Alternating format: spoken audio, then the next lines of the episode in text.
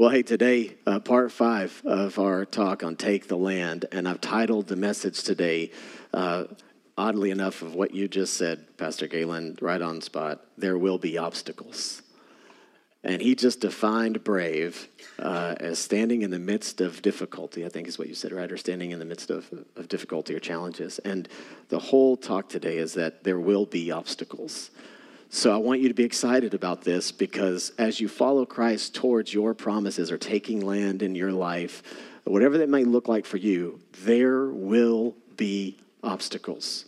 So I want you to know that as we go through this journey today, there will be obstacles. An obstacle is a thing that blocks one's way or prevents or hinders progress. That's what ultimately an obstacle is. That means that as we follow Christ into the things that he has for our lives, we will face obstacles, things that try to hinder you, uh, prevent you from progressing towards the things that He has for you. In fact, you can reach those even right here on Sunday mornings or watching online or at some point where you, you think, I'm going to get up and go, and then all of a sudden something tries to hinder your progress. Uh, throughout the week, you're trying to spend time with God alone, and, and children are coming in, and they're, they're hindering your progress. You know, children can be an obstacle, amen? And trying to hinder your progress in faith. And so we have, we have these things in life, whether it's practical, children, financial, whatever, things that come and try to hinder our progress, there will be obstacles as we try to take the land that God has for our lives. So, in this series, here's where we are, kind of recap, get us all on the same page. I'll put a map up on the screen. In this series, we're walking through this journey of the Israelites where they're pursuing taking this land. And we wanted to start with Joshua, but God said, no, let's, let's take them all through the wilderness. We've been over this for a couple of weeks now. They start up over here, way out to the western side where it says number one. You might be able to see it if you're watching online. This might be a little bit closer. But uh, they've traveled now for 40 years. They're finally going to go into to take the land. They've been waiting and hoping for this piece of property that God has promised them. But remember, it wasn't about geography. You have to remember this. You have to keep this in your heart and your mind as I teach on this today that the whole purpose of getting this piece of property wasn't just for geography's sake, it wasn't just so that they would have a piece of land. It was ultimately that God would reveal himself to the Israelites, and then they in turn would reveal Christ to the world. The whole purpose of it was that basically they would come to know God and they would make God known to the world around them. That's what God was after. He chose this nation to reveal himself to a world that was lost and broken. And so that was the whole point of doing this and taking this piece of property. So they go into this, they're going to enter into a town called Jericho, and they're going to cross over a river, which is what we're going to unpack today. So if you have your Bible, uh, Joshua chapter 3, that's where we're going to be at. So they're going to go and take this uh, piece of property, this Jericho, but before they do, they have to cross over something, and it's the Jordan River. And this is where I want us to camp out on for today and just talk a little bit about this Jordan River. All right, so here's a picture of uh, Jordan River. May or may what it looked like then or close to, I don't know, but this is a snapshot of the actual Jordan River. It's not that big. If you've never been to Israel, I have not yet been, but I do know that it's not as big as you think, like the Mississippi. It's actually quite uh, narrow. Uh, at best, most of the time, it gets somewhere between 50 to 75 feet wide, so an average of about 60 feet wide. So it's not too uh, big as far as width. The depth isn't too bad. It's like only 17 feet deep at some of its deepest points. So it's not this massive river that you might project in your mind. It's actually fairly narrow. And so, actually, I think there's another map that we have that shows where it goes up from the Mount uh, Hermon at the very top. If you can go to that one, yeah. So that actually, you, it's kind of hard for you to make out, I know, but the very, very top of the screen, you see Mount Hermon. Uh, this river starts there. It travels to the Sea of Galilee first. It's about like a 15 to 20 mile distance. Then it goes from the Sea of Galilee all the way down to the very bottom to the Dead Sea. That's about a 60 mile trip. But all in all, through all the curves, the whole river travels about 200 miles. The point of saying all that to say to you is that this is a river that descends. That's actually where the name Jordan comes from. Jordan means to descend or to go down. And so it starts at 9,000 feet elevation, which is where Mount Hermon is, and it drops all the way down to about 1,400 feet below sea level. So you have this descending river. And all of that is going to matter in context and where we teach from today. Because as this thing travels down from a height of 9,000 feet above sea level down to 1,400 uh, you know, feet below sea level at a short, narrow path, you get a lot of flowing water. And at flood stage, the speed of this actually makes it one of the fastest flowing rivers in flood stage of this size of a river, this narrow. It all kind of builds up, and because of the, the river being at flood stage, all this goes into context of what we're going to unpack today. So here's you have, if you go back to the first map we had uh, just a minute ago, you have the Israelites on the east side of the river, and then you have the Canaanites on the west side. So they're going to cross this Jordan River and they're going to try to take this land from the Canaanites. A couple of things I want you to know about the Canaanites, the people living in this land. The Canaanites had descended from Noah, the grandson uh, named Canaan. And this was a cursed nation because uh, a couple years prior, a generation before, uh, Canaan and his father had seen, and Canaan had seen his grandfather uh, naked, which was a, a, curse. And so the nation is cursed. They become a wicked and idolatrous community, and they end up worshiping another God uh, outside of the God that we know as Elohim. They worship a God named Baal. And so here's a picture of Baal, by the way. We'll talk about him. We'll leave him on the screen. So you had this nation uh, of Canaan, this group of people who worshiped this god of Baal. And Baal was one of the most powerful god that they believed. He was actually a god who defeated the god of the storms. He defeated the god of lightning. He defeated the god of rain. So this was a God who had all power. This is the God that they worshiped. And this is who Canaan is, the people of Canaan. They're this wicked, idolatrous people. And of course, the reason that God is going to uh, work through the Israelites is to ensure that the world will know who God is and that this is not God, but there's one God, and He's powerful over all things. And so that's the whole reason why he decides to send this nation of Israel over the Jordan and into the land of Canaan to take land there so that they would come to know him. So, I want you to know that as they see this God, what's important is that this was symbolic of water. This was the God of water. And so, for the land of Canaan, the people living there, they would have uh, just really had a lot of faith in the fact that there was this river that was around them that you had to cross over to get to them. And sure enough, if this river's at flood stage, no need to worry. Our God Baal will protect us. He will watch over us. He's the God of water. And He's the God that His water is, is allowing us to have all the nutrients we need and the soil that we need in order to produce the crops that we have. And they've got a rich land flowing with milk and honey, right? All these kinds of wonderful uh, fruit and vegetation that we have is all because of Baal. That's what they believed. And so we're thankful for Him. And He's the God of the water, so He's in control. So if anybody tries to cross that water, well, our God Baal will step in. And so if this river is at flood stage, we'll be protected because we serve this God, and He is God.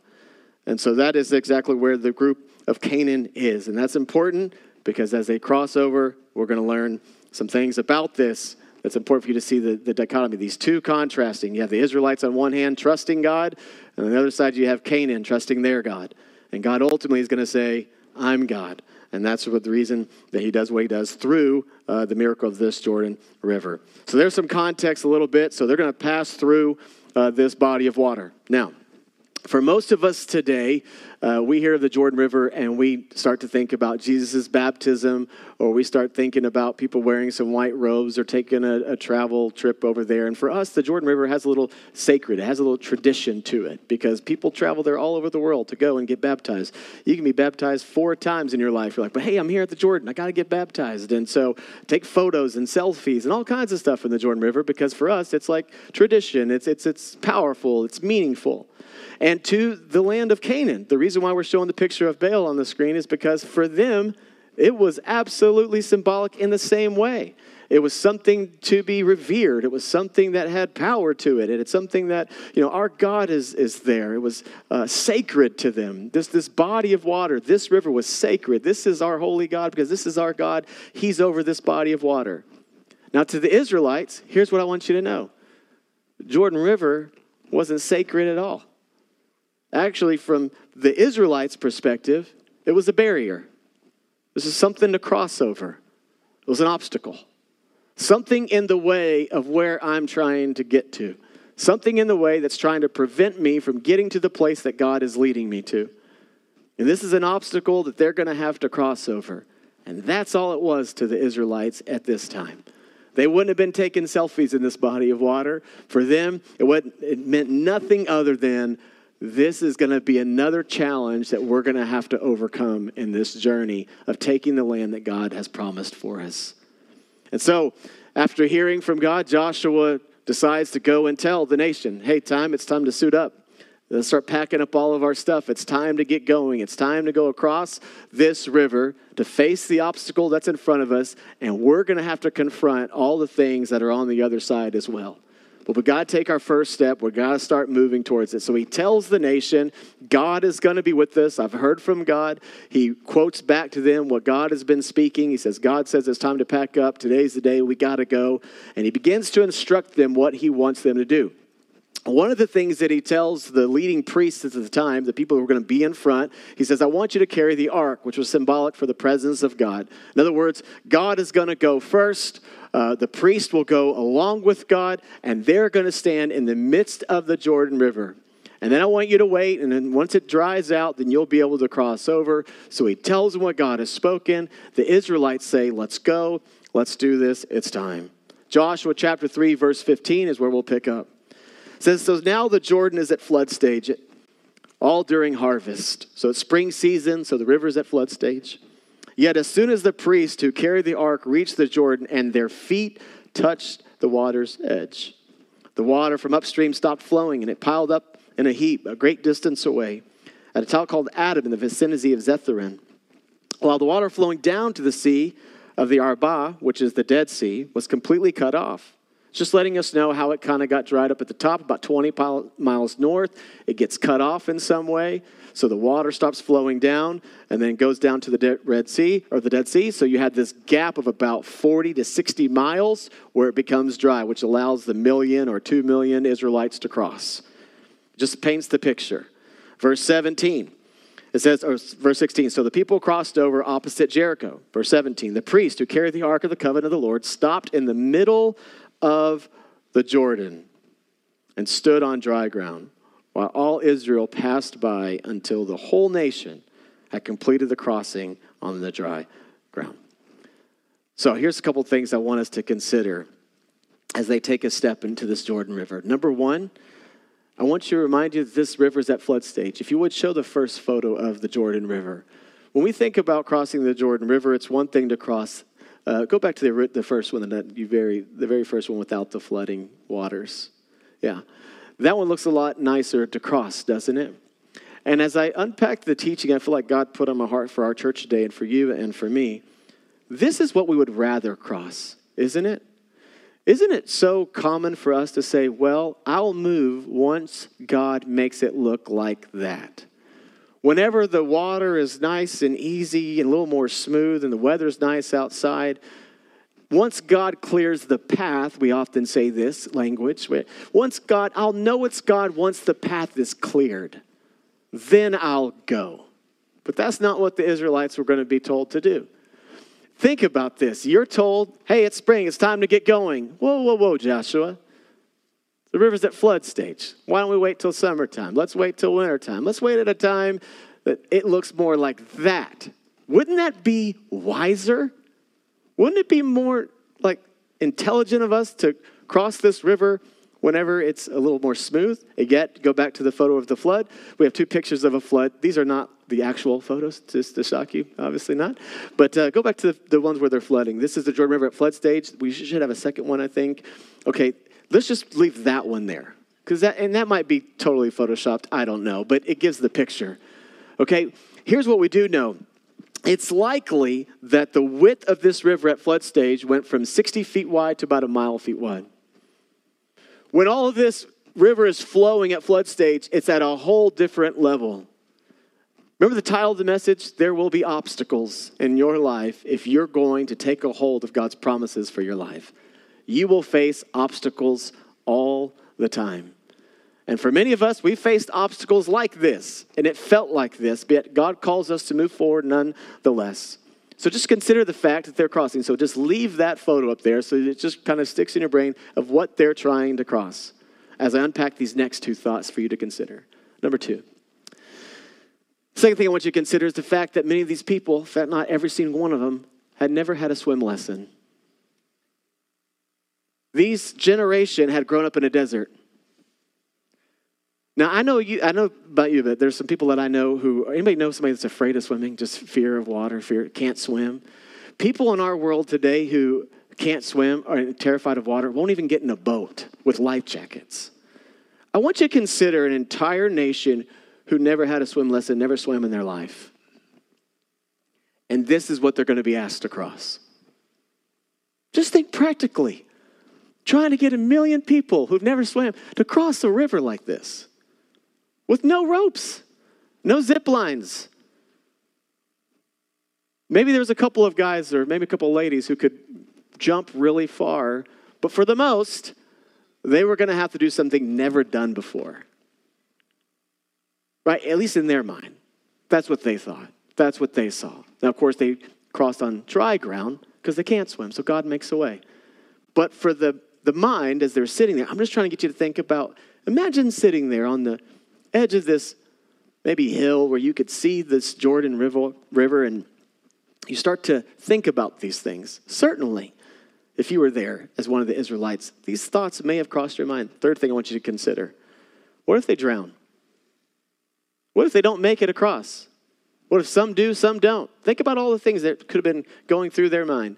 For the Israelites, that wouldn't have been worse thing, worst case scenario going to the bottom of the river because they believed that the devil, they believed that Satan lived in the abyss. It was their belief that it was Satan who lived in the bottom of the water. That if you were to go down to the bottom of the water to be in the abyss, that would be like being in Hades, right there being in hell. So for them, that's worst case scenario. Not just dying, but going down to the to the depth of the abyss and being where Satan resides. A whole nother level of concern if you would. Certainly, opportunity to be afraid, no question about it. Fourth thing I want you to consider just consider what's at stake. You have a whole nation going to take a piece of property in order to help the people that are behind them to get to where God wants them to go. Think about what's at stake. Think about family legacy. Why do I say family legacy? I don't know about you, but I'm, I'm certain this just makes sense from the Israelites' perspective.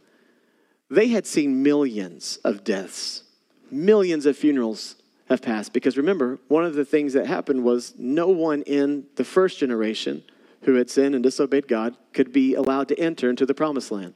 So every single one of them had to die first. That means all the million people or whatever it was that left from Egypt all had to die. And then all their children had to grow up and do all those funerals. So think about all the conversations that would have occurred between uh, a son and a mom and a dad, or a grandparent and uncle, and just think about all those conversations happening as they're burying their dead family members.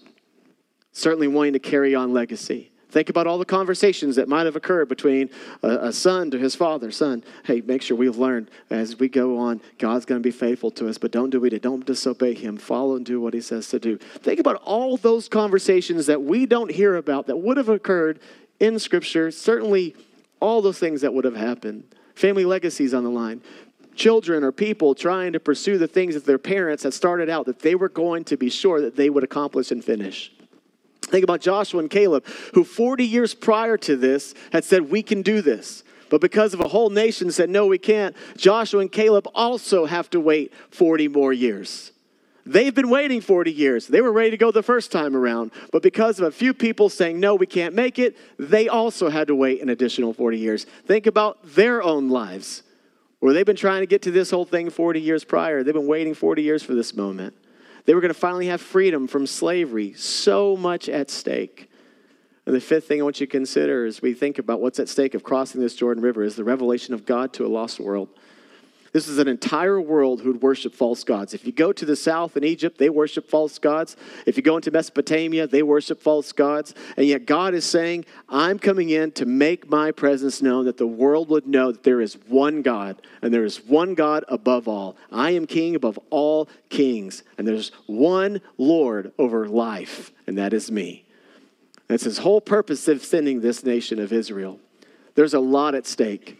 Of course, you and I get the luxury of knowing that what's also at stake is, dare I say, the life of Jesus and the ministry of Jesus and his birth and all that transpires throughout history, all based off of one of these acts of obedience that's going to happen in this moment where these priests step into water. There's just a lot riding on the line.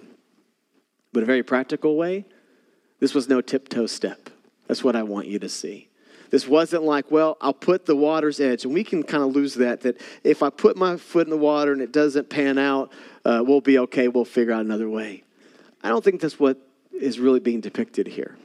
Truth is, this is the picture of what they're trying to step into. In other words, once you make this step, it's a massive step of commitment, and there is no going back. It's, it's a, I'm in, and once I'm in, I'm not going to have an opportunity to get back out. In fact, if you go read to Joshua chapter 3, which I encourage you to do, it's incredible. One of the things that God says to do is, I want you to go to the middle of the river. So, yeah, once I put my first step in, just think about this. It starts to part.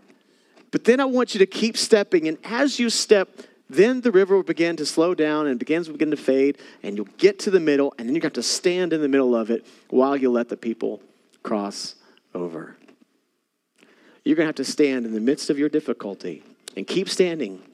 And just think about the concern and fear you'd have if you're standing in the middle of the river, just thinking, what if it just starts to rush through at any given moment? I would be saying, let's hurry up, let's hurry, let's go, run.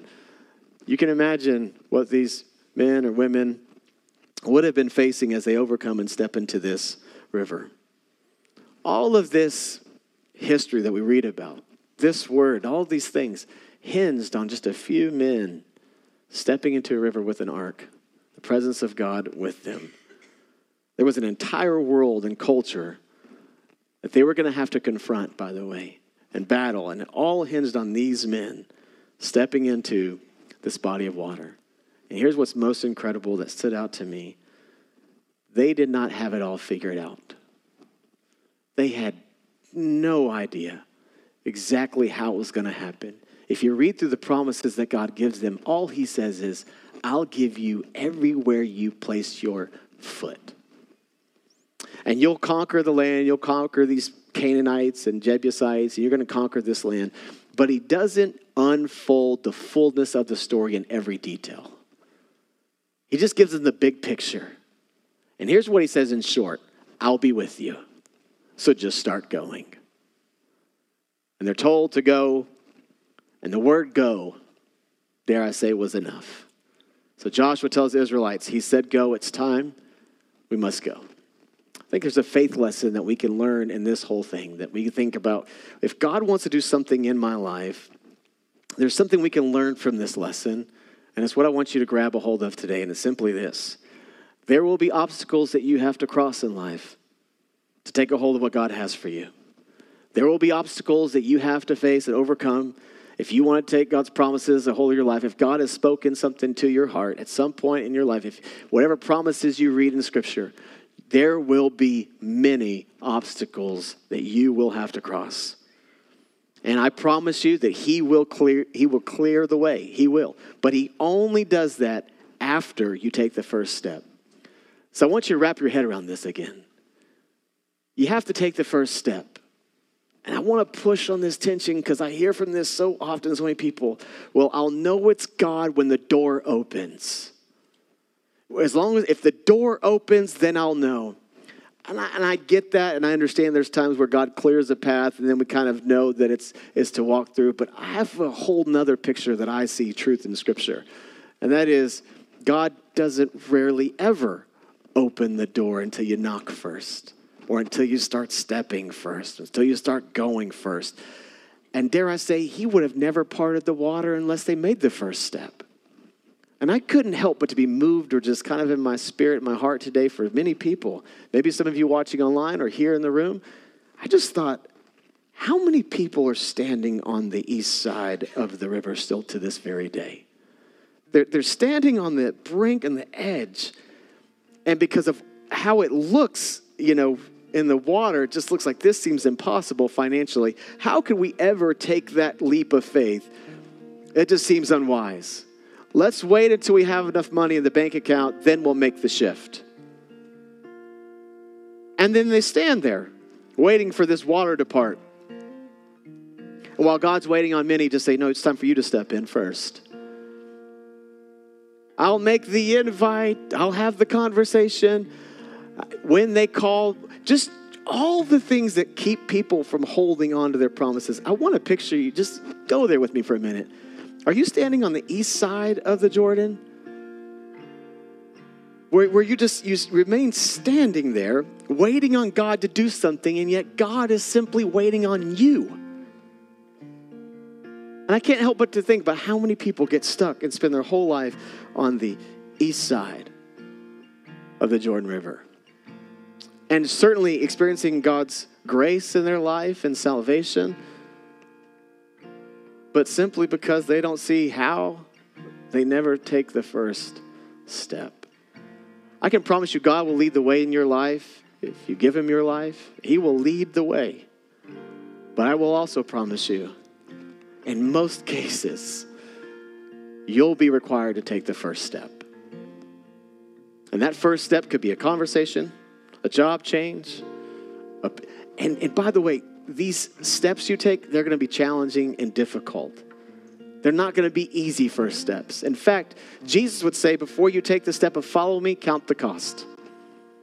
It's going to cost you everything. And then, yet, God in His grace says, I want you to take the first step because that's actually how you get to know me. As I prayed about this even this morning, I just thought, man, God, I know why you put obstacles in our path. he said, Yeah, why? And he's teaching me. Because that's how you reveal yourself to me. In fact, I've got to know you the best in the midst of all of my obstacles. he said, Yep, that's right. It's in the obstacles. It's like James, the brother of Jesus, consider it pure joy when you face trials of many kinds, right? Because this in the trials and in these situations, it's in the midst of the obstacles in life that God begins to come through and you begin to realize who He really is. But the reality is, you don't come to know who He really is until you take the first step in the midst to the obstacle. In, in the obstacle. So, in other words, I've got to get into the obstacle, sometimes suffer in the obstacle, in order to discover who God really is. We don't like that. We'd rather have, go back to the first picture of the Jordan River. We like to have the path paved the way. Show me all the signs make it all clear, make it all straight, that God will direct me in the nice and easy. But that's not the that's not the God we find in Scripture at all. Just as the Israelites, each of us, I believe, has a river to cross. At some point, you'll be asked, if not many points in your journey with Christ, to cross a Jordan. And some of you today, I know, you're on the edge of a Jordan. There's an obstacle, whatever that may be. Could be faith, could be all kinds of things practical things, relational things, financial things. You will have obstacles on your journey. And only you can decide whether or not you'll be willing to take the step of faith and trust what God has spoken, not knowing all the things on the other side. And that's where God does his marvelous work. That's where he does his greatest work. Oftentimes is in the mix, in the midst of our steps of faith and to the obstacles that he leads us to, which is a whole nother thing, that he leads us to the obstacle. God refused to act until they got their feet wet. And he asks us to respond to his calling by taking a committed first step. A committed step. I'm in. Right? So today there are many Jordan Rivers, I believe, that hold Christians back from their calling. And today, my encouragement to you today is whatever that step might be for you to take the phone call, to make the call, to make the switch, to make the job change, to go in after the thing that God has spoken to you years ago, whatever that might be, my hope for you is as you hear the Lord speak to you, is that you'd be willing to jump into the midst of the obstacle, trusting that God will provide along the way. But it won't happen until you take the first step. Uh, invited the, the band to sing for just a few minutes, and uh, we'll invite the prayer team up front. And I want to invite you to stand to your feet if you would as we close out. And I don't know if there's an obstacle in your way. And I would love to tell you, God's going to part the waters and leave you here going, woo, God is going to part all my waters. To be perfect. That's not the title of the message today. The title of the message is There Will Be an Obstacle. In fact, some of you right now, literally, the obstacle is just taking a step and getting prayed for. And that feels terrifying to you. If you can't take a step forward and have somebody pray with you, you cannot cross the Jordan River. Just that might be your step. If you would just close your eyes right where you are. Father, I can see the picture of many of your children on any side of the Jordan. And you're inviting us today to cross, to take a step of faith into what you have for us. And God, I pray that now, as there are some here watching online or here in person and making a decision to take a step and put a, their foot in the water, trusting for your provision. God, I trust you, and I just pray they have the courage to take this step. Maybe for you, it's to take a step to follow Jesus, to say yes to Him for the first time. Say, Yeah, Jesus, I'm going to follow you. I'm going to come back to my relationship with you. I'm going to get some things right in my life, and I want to follow you and, and do what you said. Maybe it's a promise He spoke long ago, and you're thinking, it's time to start doing it. Maybe there's something that you know your heart is literally burning to see this thing happen. You really feel like you're supposed to do it, believe it. Maybe you need to get some trusted people to can. Uh, you know, to come into an agreement with you on it. That's what we're here to pray with you about. Wherever you are, my encouragement to you is to know that there will be obstacles. And I can promise you, if you take the first step towards God's promises over your life, He will make the path straight. He will clear the way. And He will lead you every single place that He's called you to. But it's going to be your step that He calls on first.